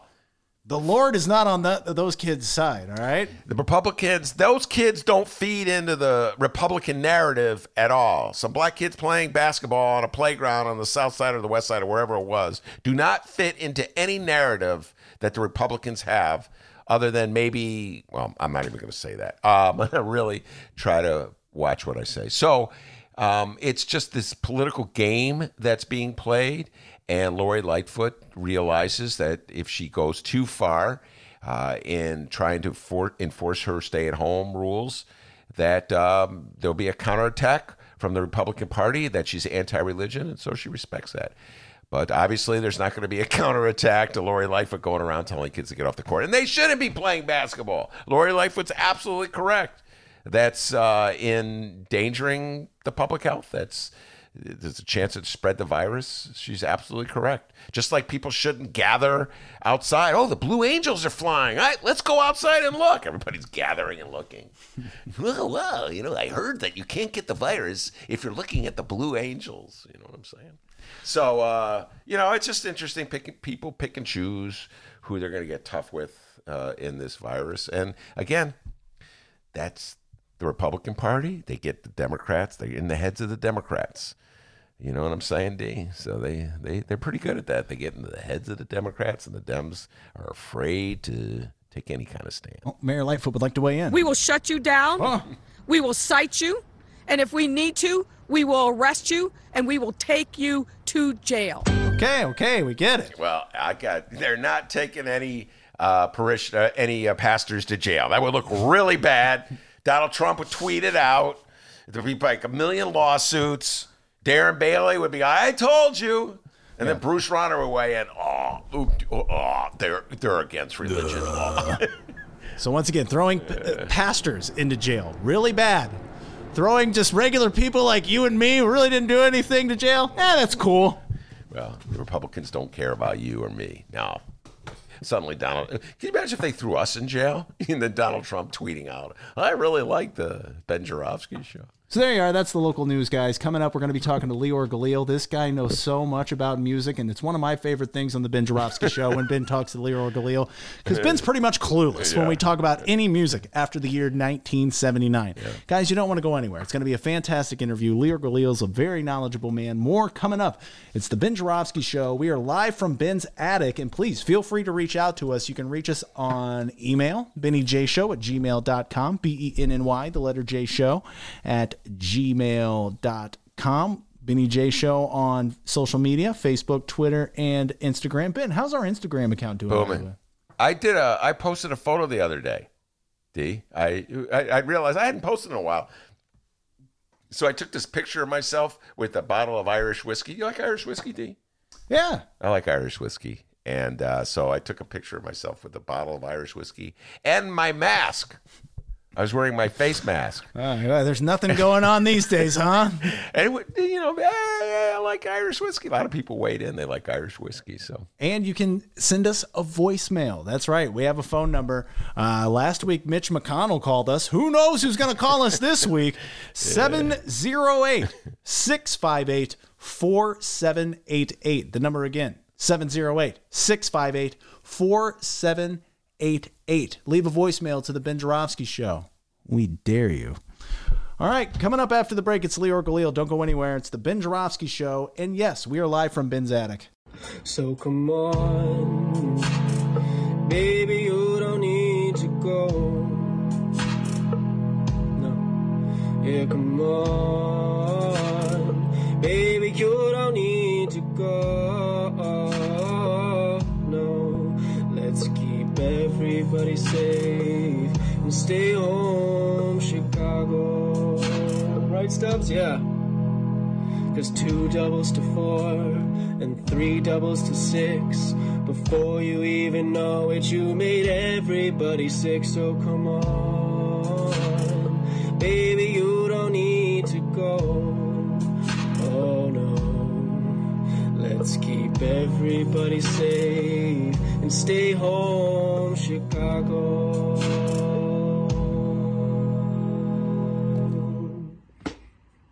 Please. Oh, that was depressing, huh? Welcome back to the Ben Joravsky Show, live from Ben's Attic. Leor Galil with me. Leor Galil, music writer for the Chicago Reader, saying, uh, staying safe and sound, right, Leor? I hope so. All right. How's that? How's the quality of this one? Well, he just said three words, so let's keep going, and then I'll let you know. All right, Leor is on because the this um, the reader just came out with his greatest hits. Uh, Leor, I- Leor, you're too young to have a greatest hits, but you already have a great. You're the first one out with the greatest hits. Well, I my my question to that is, how old do you think I am? Well, you're a lot younger than I am, so we'll just leave it at that. Um, uh, by the way, I, before when we were introducing you, uh, I said that uh, you're coming on. You're going to talk about your greatest hits. We're also going to talk about uh, summer festivals and uh, the ones that have been. Well, everything's been canceled, but for some reason, Lollapalooza has not officially been canceled. We'll talk about that, the impact of the virus on the summer festivals. And then uh, Dennis, of course, he started teasing me, Leor. Can you believe this? I got to put up with this stuff because I don't know any music after 1979. And he goes, Leor Galil's an expert on hip hop. Ben, what's your favorite hip hop song? And so, you know, I the one I always cite, which I don't know if you remember. From, no, well, yeah, that one, rapper The first the rap first song, basically. one. Um, but there's a Kanye West song that for some reason I don't know how it filtered through the blockade I have around my head that uh, keeps new music out. Um, Everything I Am makes is what is it? I think it's called Everything I Am. I couldn't remember the words, typical me, and he doubted it. He didn't even know the song, but you know that song, don't you? Uh, so my my big secret is that I'm not much of a Kanye person. Period. Like I've seen him several times, and I've listened to a lot of his albums, but I can't tell you the names of most of his songs. And my favorite album of his is the one that I think most people write off, which is 808s and Heartbreak, which is where he barely raps.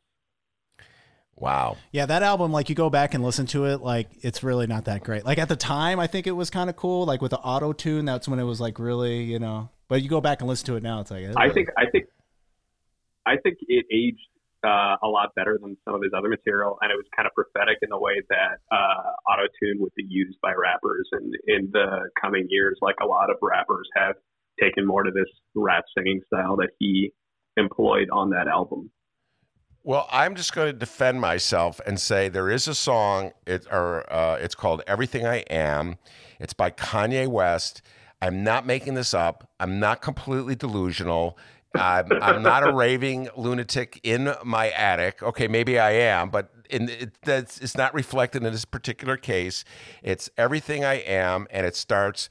Common passed on this beat. I made it to a jam. Everything I'm not made me everything I am. I swear to God, I did not make this up. There is a Kanye West song that goes that way, and I hope there's somebody out there uh, in in the I'm world. looking it up now. Okay, yeah, because nobody believes me. Oh, yeah, The song's just- called Everything I Am. I believe it's called Everything I Am. That's what it's called. Oh, okay. All right, there you go. Common passed on this beat, and I made it into uh, to a jam. All right, Kanye West. All right, uh, Leor. First of all, let's talk uh, about the greatest hits. Um, well, let's before we get to the greatest hits, he's got uh, uh, that just dropped yesterday. I want to say. Let's talk a little bit about the impact of um, the virus on the summer festivals. We'll get into the greatest hits uh, in a little while. You were telling me some interesting things yesterday when we were talking about this. Uh, everything has been canceled. Is that correct? Except for Lolla. almost everything has been canceled. Lollapalooza has not officially announced anything. Uh, and from what I understand, it's because there are a lot of behind the scenes mechanics that uh, that have to be dealt with before officially announcing a cancellation of an event that hosts nearly 200 acts. Uh, you know, the the the after South by Southwest got canceled, that festival had to lay off. I think a fourth or a third of its staff because of the amount of money that they've lost on this, you know, major event in Austin. And there were they had insurance, but uh, insurance covered it covered every covered shootings. I think it covered like some disasters, but it didn't cover a virus.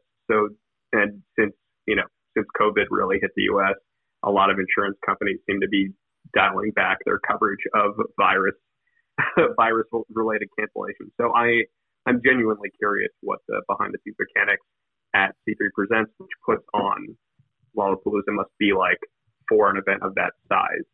Um, but I can't imagine a world in which they would be transparent about about any of that. Uh, but considering that Lollapalooza books a lot of acts that are on the road, that are their you know their summer plans are touring the country, and those tours take them to Chicago for Lollapalooza specifically. None of those tours are happening.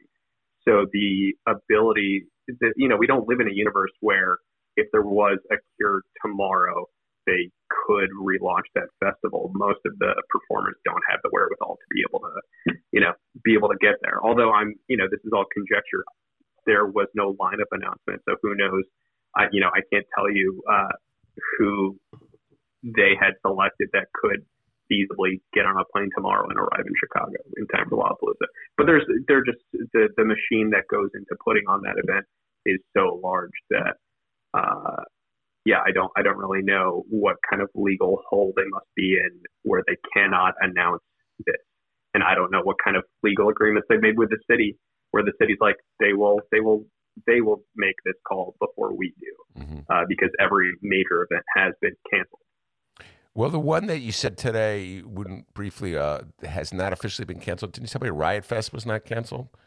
Yeah, Riot Fest is in September. Uh, I don't, uh, you know, even though the city has said that any large events shouldn't happen, that seems far enough in the future where they haven't been pressed to make a decision one way or another. But again, I think it's, I, I can't imagine that that actually will happen. It, it just seems illogical. Uh, until there's a cure, it doesn't seem like there are going to be major festivals. I cannot imagine uh, a major festival at this point in Especially time. one called Riot Fest. Yeah. Uh, I, I, I just cannot uh, even imagine just. I mean, I'm so so locked into the uh, the the COVID mindset. People walking down the street, I immediately go an opposite direction to avoid the social contact. You know what I'm saying, Leor? I mean, I'm just so here we are in the attic. I'm just so locked into what life has been like for the last two months. I cannot possibly imagine a scene like Lollapalooza, and I, I don't know Yeah. how long it'll be before we get that. Yeah, I mean that's a hundred thousand people crammed in a Grant Park, and you really are crammed into there. The, I mean, just the, the thought of using a porta potty, of using the same porta potty that everyone else has access to. There's no way to do that in a way that is, uh, in, a, in a way that would make people comfortable during a pandemic. uh, until there's a cure that just seems like a huge health risk. You know, there there are water fountains where you know there are these huge troughs where people get water so that they don't pass out in the sun because this takes place at the end of July and early August. Uh, that is a public health hazard when there is a pandemic or when there's a you know a virus like this. The the, the entire infrastructure just doesn't make sense in uh, in our current environment. Uh, so yeah, just uh, packing people into a to a space outdoors or indoors just doesn't isn't wise. So why do it? Yeah, and it's it's going to be a while before it is. All right, let's move on to uh, Leor Galil's greatest hits. You're the first one out of the box. Uh, first of all, tell people how they can get a copy of it, and then we'll talk about some of the stories that are in it. So tell people how they can get a, a copy of Leor Galil's greatest hits. Sure. There's a, there's a post on the Chicago Reader webpage uh, that includes a link to the Act Blue website where you can purchase a copy. Uh, you can purchase a physical copy or just a PDF. Both come with the PDF, which will you can download immediately. Uh, the physical copy will be physical copies will be printed next week, and then we'll take a couple of weeks at least to ship to people. But yeah, go to the Chicago Reader website, and it's available to purchase right now. And uh, talk about the selection process. I'm sort of fretting what I have to go through, uh, and have been I- delaying it. Uh, you're first out of the box. Talk about the selection process. I mean, it it's uh, it was challenging because I, you know, I generally tell people that I treat every feature that I'm working on like it is my favorite story because that is how I feel about it. I want to be excited about what I'm working on, and I'm fortunate enough that I I'm the person who generally comes up with my own story ideas and develops them, and and so I am excited, and and the stories that I do work on, I love. Uh, so I've been contributing to the paper for a decade. That's a lot of material to go through but I knew that I wanted to have some sort of like breadth of, of genre and breadth of characters to show just kind of like how wide my uh, just just how far and and I've I've kind of gone in my reporting on Chicago music and all the little uh, niches that I've I've kind of observed in the past ten years. It's not confined to a single community or a single category of music, and also to show that there are ways that all of these you know, seemingly disparate characters and communities are interrelated, uh, in part because they exist in this, you know, in this fascinating city that we live in. All right. Well, I'm going to talk about the one uh, that's probably uh, most appropriate for this show. It's a political talk show, and then I'm going to talk. that has to do with Andre Vasquez, who's an alderman of the 40th ward, and I'm going to talk about uh, ask you about the Chance the Rapper, sort of the um, like the first story about Chance uh, that show that's introduced this uh, budding superstar, uh, at least to reader uh, readers. Uh, and then I'm going to put you on the hot seat and ask you for which one is your favorite. I'm not going to let you duck and dodge like like you were the mayor of the city of Chicago, or the governor of Illinois. All right, we're going to put you on the hot seat. Uh, I gotta go. All right, yeah. uh, so Ben, the phone's ringing. Uh, sorry. Uh, so let's um, let's start with the Andre Vasquez story. Uh, I remember when you wrote the story. Fascinating story. Andre Vasquez, the alderman of the 40th ward. Uh, he uh, had a whole a life, a previous life uh, before he decided to go into politics and run for alderman, uh, and it came back to almost haunt him uh, in his race against uh, Alderman Patrick O'Connor, 2019. Talk about it, uh, Andre Vasquez, previous life and his current one. Yeah, Andre was a battle. Yeah, Andre was a battle rapper. Like he came up in a, a Chicago scene that had a national renown for freestyle rappers. Two of there used to be this event in Cincinnati called Scribble Jam, which was like this huge freestyle battle rap uh, competition, uh, and Chicago supplied two champions, uh, Juice and Rhymefest. Uh, Rhymefest who battled Eminem at uh, at Scribble Jam. I believe you wrote about that at some point, right, Ben? Believe it. I did Yeah. write about it. It's all ancient Yeah. history. I wrote about it. Yeah. Uh, but anyway, we'll not discuss that. And you know, you, you know about music after 1979. Uh, but uh, all this is to say that Yeah. that um, you know that Andre uh, performing under the name Prime came out of that world that is so specific to Chicago, where there were just like where battle rapping was uh, like a, a definitive skill that you had to think and you had to react to what's going on around you. And it's you know it's it's nasty and heteronormative. And uh, Andre, you know, since this, you know, I think even before getting into politics, knew that there was, uh, you know, a lot of toxic aspects to this.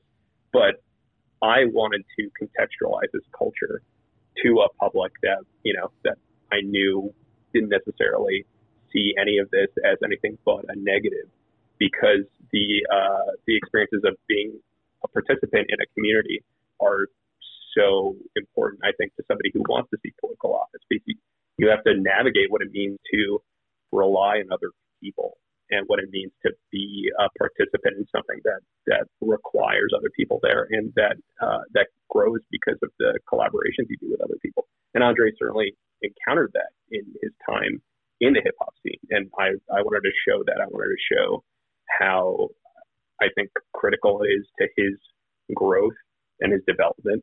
And I think his uh, his growth since then also relies on the you know the best parts of being in that community um, because it wasn't all you know terrible toxic language. It, it, it was a lot more than that, and I knew that, and he knew that. Uh, his uh, his opponent would take advantage of that and take some of the things that he said on record or during battles where you're supposed to say the most vile things about your opponent out of context uh, and suggest that that's what he thinks as a human being. That's not the case. Um, yeah, sorry. Don't, did you know Andre before he ran for office? Did you know him back in the day when he was a battle rapper, freestyle rapper? No, I mean I moved to Chicago around the time that he was he was winding his career down, but I I've like come across his music in you know in my years of living in Chicago and and in uh, you know writing about the hip hop scene. It, it, he was part of Molemen, which is one of the most important uh, hip hop collectives in Chicago history. Uh, and I'd I'd find prime records on eBay when I'd be scouring eBay to you know to to kind of dredge up something that I might have missed in the past. Uh, so he was always a present, but I didn't put his you know his stage name with him the person until uh, until I started writing a story about Sharkula early last year. And Sharkula ended up in a, in the hospital when Andre was there uh, with one of his kids. And Andre took a photo and posted it on Instagram saying, like, we need to care for our, our neighbors. And I was like, what's going on with this? And I noticed that he was running for alderman and uh, kind of started to piece everything together and realized that it, this would be a really interesting profile. Uh, it was a very interesting profile. And let's talk a little bit about uh, the attempt by Patrick O'Connor uh, to uh, use Andre's pass to undercut him. Uh, so let me just position this a little bit. Uh, the 40th ward is on the north side of Chicago, a little west of Western Avenue. It's well, everything's so gerrymandered in the city of Chicago. Patrick O'Connor has been was alderman going back to 1983. Uh, he was uh, the floor leader for Mayor Daley. He was the floor leader for Rahm Emanuel. In my humble opinion, this is me speaking, not Leor. He should have been voted out of office because he was the one who uh, got the shoved uh, the uh, the uh, parking meter deal down everybody's throats, or at least uh, try to twist the arms of aldermen into supporting it when he was the floor leader for Mayor Daley. That in itself uh, should have encourage voters in the 40th ward to defeat him. He somehow or other was reelected uh, again, despite the um, the parking meter deal. 2019, Andre runs against him, and it's a crowded primary, and there gets to a runoff. No one gets more than 50% of the vote, and you knew it was coming. Patrick O'Connor, uh, trying to hang on to his political career, dug up these uh, lyrics from Andre's pass, and I think he put him on a flyer. Am I right about that? Didn't he put him on flyers? He didn't put him on a flyer. He put them on on tons of mail outs. You know, he had he had uh, PACs that were sending like mounds of mailers with this, you know, horrible language that Andre, even before this started, uh, publicly apologized for and went out of his way to kind of meet with members of, you know, the LGBTQ community to to say like, hey, you're going to hear stuff like this. That is not how I feel. Uh, and yeah, it was it was interesting to see just how intense this uh, attack campaign got. Chicago Magazine published a story about like essentially the pounds of, of mailers that would appear at, in apartment buildings that people were just like, "This is disgusting to me." It's it's you know, I saw a few quotes of people saying this is worse than the intention, than you know, than the original thing that's being quoted because that uh, that was for a specific audience and for a specific context, and this is shoving it in our faces in a way that's that uh, is gross and demeaning. Uh, and you know, Pat O'Connor was also playing on a lot of racist tropes about hip hop and specifically, uh, you know, a culture that has that you know that was made by people of color and uh, that is used time and again to uh, to put people of color through the ringer. Um, and all of that is just it's gross uh, to, to put things simply. Yeah, and uh, so anyway, it backfired as you're pointing out. Uh, people started getting mad at Patrick O'Connor. I think there was this debate, and I'm, I'm and it, uh, was a debate uh, where um, I can't remember if you wrote about it in your story, uh, but Patrick O'Connor was actually reading some of the um, uh, the offensive uh, uh, quotes from Andre's past, and it really looked bad. It, you know what I mean? For him to be reading it. yeah, yeah. Oh, totally. I, I, mean, a lot of that. Yeah, it did surface some terrible language, but I think it backfired in, in ways that he didn't predict, and the fact that you know, I, I think the fact that it opened the door for Andre to have a much larger platform to apologize and to be like, yeah, this I don't like that any more than you do. Mm-hmm. Uh, and you know, it, it it made it made the tactics beyond questionable. Uh, and and uh, yeah, so it worked uh, to against uh, Patrick O'Connor and the voters of the 40th ward. Uh, I'm happy to say came to their senses on this one, uh, and they elected Andre Vasquez. And to to, to show you how um, far removed he is from, at least from his rap past. He he did a, he sponsored this sing along event. I don't know if you know this. Uh, he sponsored a sing along. I'm doing this off the top. I forget when it was. We were all staying at home, and the song he chose to sing along to was not a rap song, but was uh, "Lean on Me." Which is a song from my generation. Okay, he went back to the he went back to pre Ben Joravsky '79 days. Uh, "Lean on Me" by Bill Withers. So I was like, "All right, Andre, showing me a little something there." Uh, so that's. I mean, Bill did just. Yes, he did. He just passed. Uh, yeah. Did and um, sad day in my household when Bill Withers died. All right, uh, Andre Vasquez. It's one of the greatest hits runs for Alderman, and the other one, one of the other great hits uh, in uh, Leor Galil's collection, has to do with uh, Chance the Rapper, a 2013 uh, story you wrote about uh, Chance the Rapper. Talk a little bit about that. This is before he, of course, was a, a superstar. Before he was um, on Saturday Night Live and with his his uh, own TV show Punk'd and and national commercials at the Super Bowl and so forth. And uh, how did you find out about Chance the Rapper? How did you uh, connect with him? I mean, he's a star. He was a star locally uh, even before he dropped his first mixtape. He dropped his first mixtape in 2012, and he sold out Lincoln Hall. Uh, and I was there for that show. I interviewed him for the first time in late 2011 for a profile on some of his uh, on a couple other rappers who were, you know, childhood. One of whom was childhood friends with him. Uh, they had formed a collective called the Village, and uh, they were part of a young hip hop scene that was just starting to bubble up. And this is before uh, most of these acts were considered break out nationally. The only group out of this that had any kind of national presence was Kids These Days, which is from the Save Money Collective, which also included Chance, uh, and they had played Lollapalooza, they had some late night exposure, but uh, it was still a fairly localized uh, phenomenon, and and a, fair, a phenomenon that was largely followed by kids who were in high school.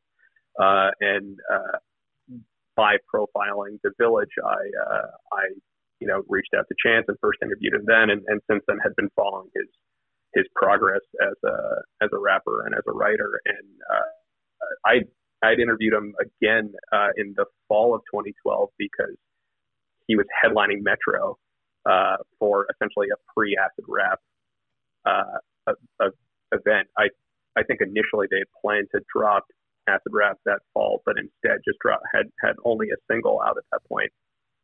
Um, but yeah, it, it seemed obvious to me that this guy was was uh, was different and, and had this you know hard to pin down star quality.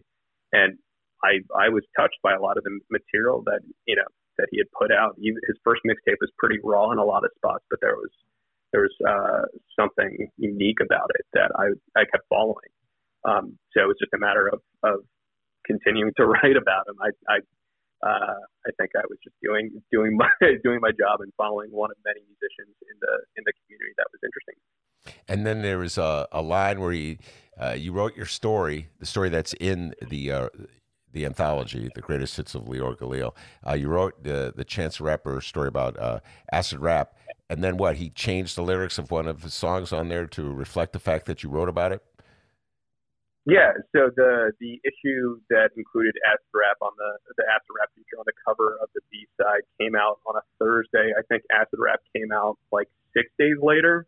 Um, and yeah, he uh, he re-recorded a verse on the second track, "Pusha Man," to reference the reader story and also a story in RedEye that my buddy Ernest Wilkins wrote on Chance, like a day or two later. Uh, that was his other uh, big uh, cover story that week. Uh, so yeah, he he'd really uh, kind of hit every newspaper in in town uh, by the time that Acid Rap came out, which is yeah, which is really cool. I remember sitting at my desk at the uh, at the reader offices, which were then in the Sun Times building, the previous Sun Times building, not the old, not the oldest Sun Times building, and uh, and hearing a track that I already heard, but noticing that uh, very subtle change and going, oh wow, that's that's interesting.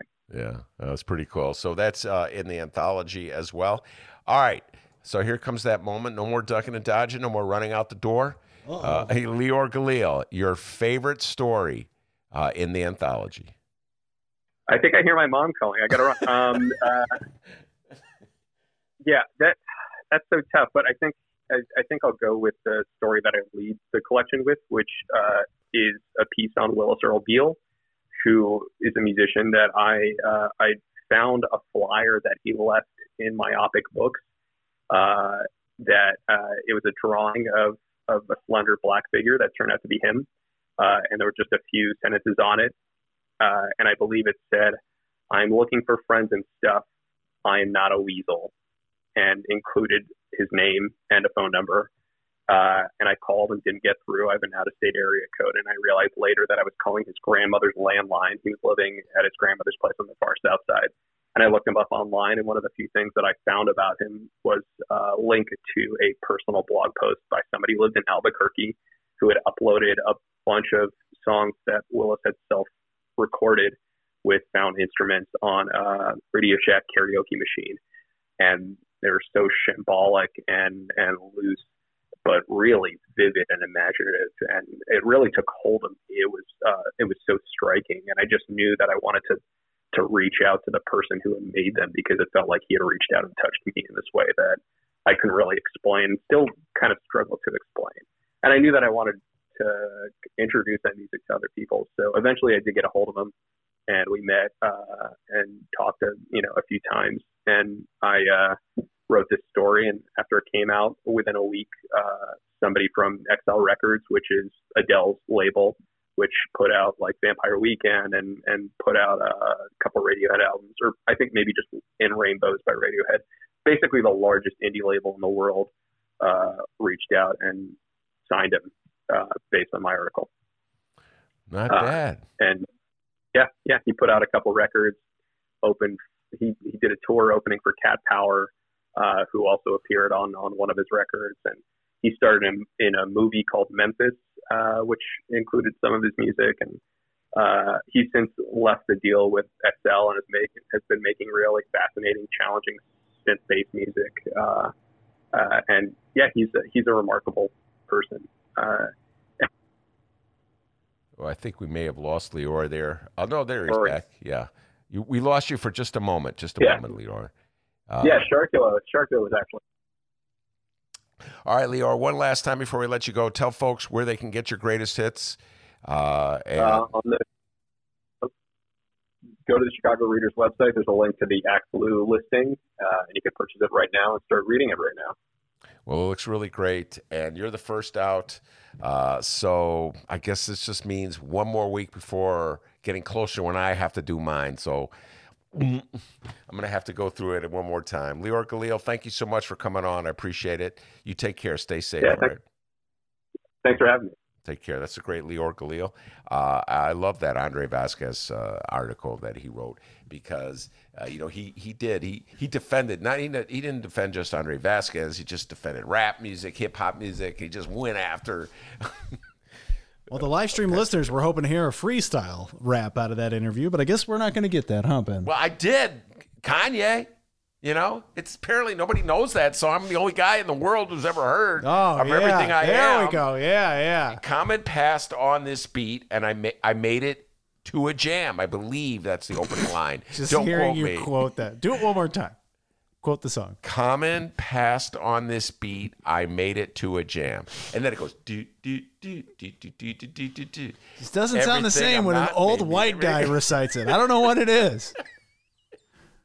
Hey man, Kanye likes old white guys. Remember he in the White House with Donald Trump? Yeah, He's wearing the MAGA hat. He loves- He uh, loves old white guys. Uh, Trump loves that song too. Uh, the dude Trump doing Common the beat.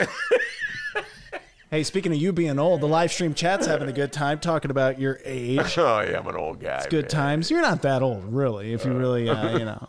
Well, if you compare it to like a redwood tree, no. Uh, but uh, you know they've been around for how many years? Uh, but yeah, uh, my music is the '70s. I'm a '70s guy, and uh, You're so old. Okay, now? Brianna, she had a great comment on the live stream chat. She says Benny J is so old that his social security number is one. So, Brianna will be at Zanies this weekend. Get your live.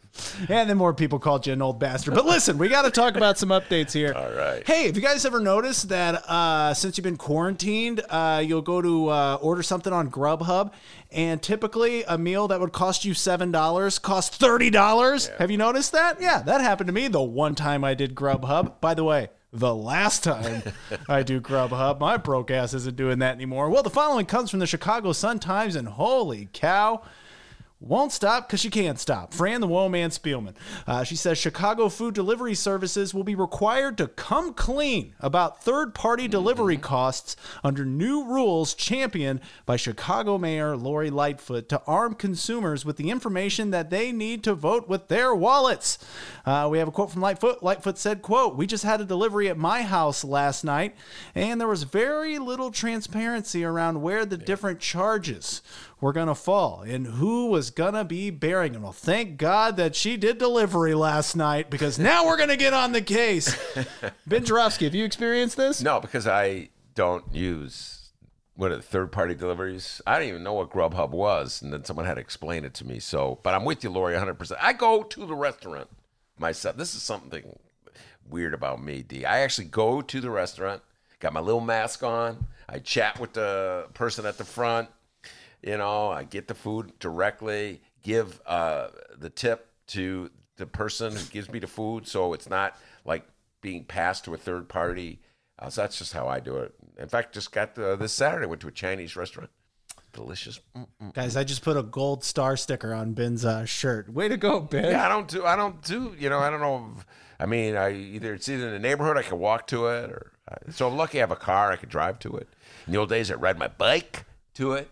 Uh, but no, not. I'm not into that, and I'm glad Lori's uh, cracking down on them because yeah, it's it's gouging people. So there you go, guys. Lori's looking out for you on uh, that Grubhub delivery fee, but for the love of God, don't you dare go outside. We will shut you down. We will cite you. And if we need to, we will arrest you and we will take you to jail. All right, but you can go to church. All right, D. yeah, That's church. But not church's chicken, just church. That was Friday show, wasn't it? You're asking me for my favorite church. I go. I thought you meant Church's Chicken, my favorite one on Dodge and Dempster in Evanston. And hey, Dog Doggerson, I'm glad you've joined the live stream chat again. Hopefully, uh, you uh, don't be a stranger and keep on coming. Uh, thanks to everybody on the live stream chat. All of you are awesome. Uh, if you missed any of today's show, don't worry. You can go download it. Chicago Sun Times, Chicago Reader websites, and wherever else you download your favorite podcast. And speaking of the download, we have an interview that we're going to be posting at about 7 o'clock tonight. If Dennis does his job right, 7 o'clock tonight. We'll find out. Uh, ben, we're going to be talking with our good friend Lenny Mana Hoppenworth. And who's going to be Heather joining Lenny? Booth, the great, the legendary Heather Booth, a political activist, goes back to the SDS days. Uh, she was uh, one of the activists who went down to Mississippi to register voters back in 1964, Freedom Summer, and she's a union activist and a political activist. Uh, she's now based in Washington. We're doing a, obviously or everything's on phone these days. Uh, she was in Chicago. She worked in the Harold Washington administration, and uh, we're going to be talking about some of the challenges that the Democrats are facing trying to elect Joe Biden. Uh, so uh, Heather Booth talking about then and now. Activism in this country, and I'm really looking forward to it. Heather Booth's an old friend of mine from way back when in the 1980s. Live streamers, we're putting you to work, all right? You can only hear this interview through download, all right? Chicago.suntimes.com, chicagoreader.com, or wherever else you download your favorite podcast. That's the bread and butter of the Ben Joravsky Show, really. We love live streaming for you guys. We like the live effect of a radio show, but uh, we really encourage you to go download other programs of the Ben Joravsky Show, catch up on anything you missed. Uh, our weekend Benny J bonus interviews, I edited out me and Ben saying MRF for like eight times, so don't listen for that. Just listen to Miles Kampf-Lassin, Kelly Cassidy, and gardening guru Mike Nowak. All right, that's our weekend bonus interviews. We're going to be having some this weekend as well. So go download those interviews, everybody. That's correct. All right, uh, very good job, uh, Leor Galil. Thank you so much for being on the show, and of course, couldn't have done it without the man, the myth, the legend, the pride of joy of Alton, Illinois, back home in Alton, as Chance the Rapper, Common, and Leor Galil all know, and Andre Vasquez knows. They call him White Lightning. Give yourself a raise, take it out of petty cash. See you tomorrow, everyone. All right, now let's hear that freestyle, Ben. Everything I am made me everything I'm not. Or wait, I got it reversed. Dyslexia. All right, that was horrible. And remember, guys, download those Benny J bonus interviews and our previous shows at both Chicago Sun Times and Chicago Reader websites.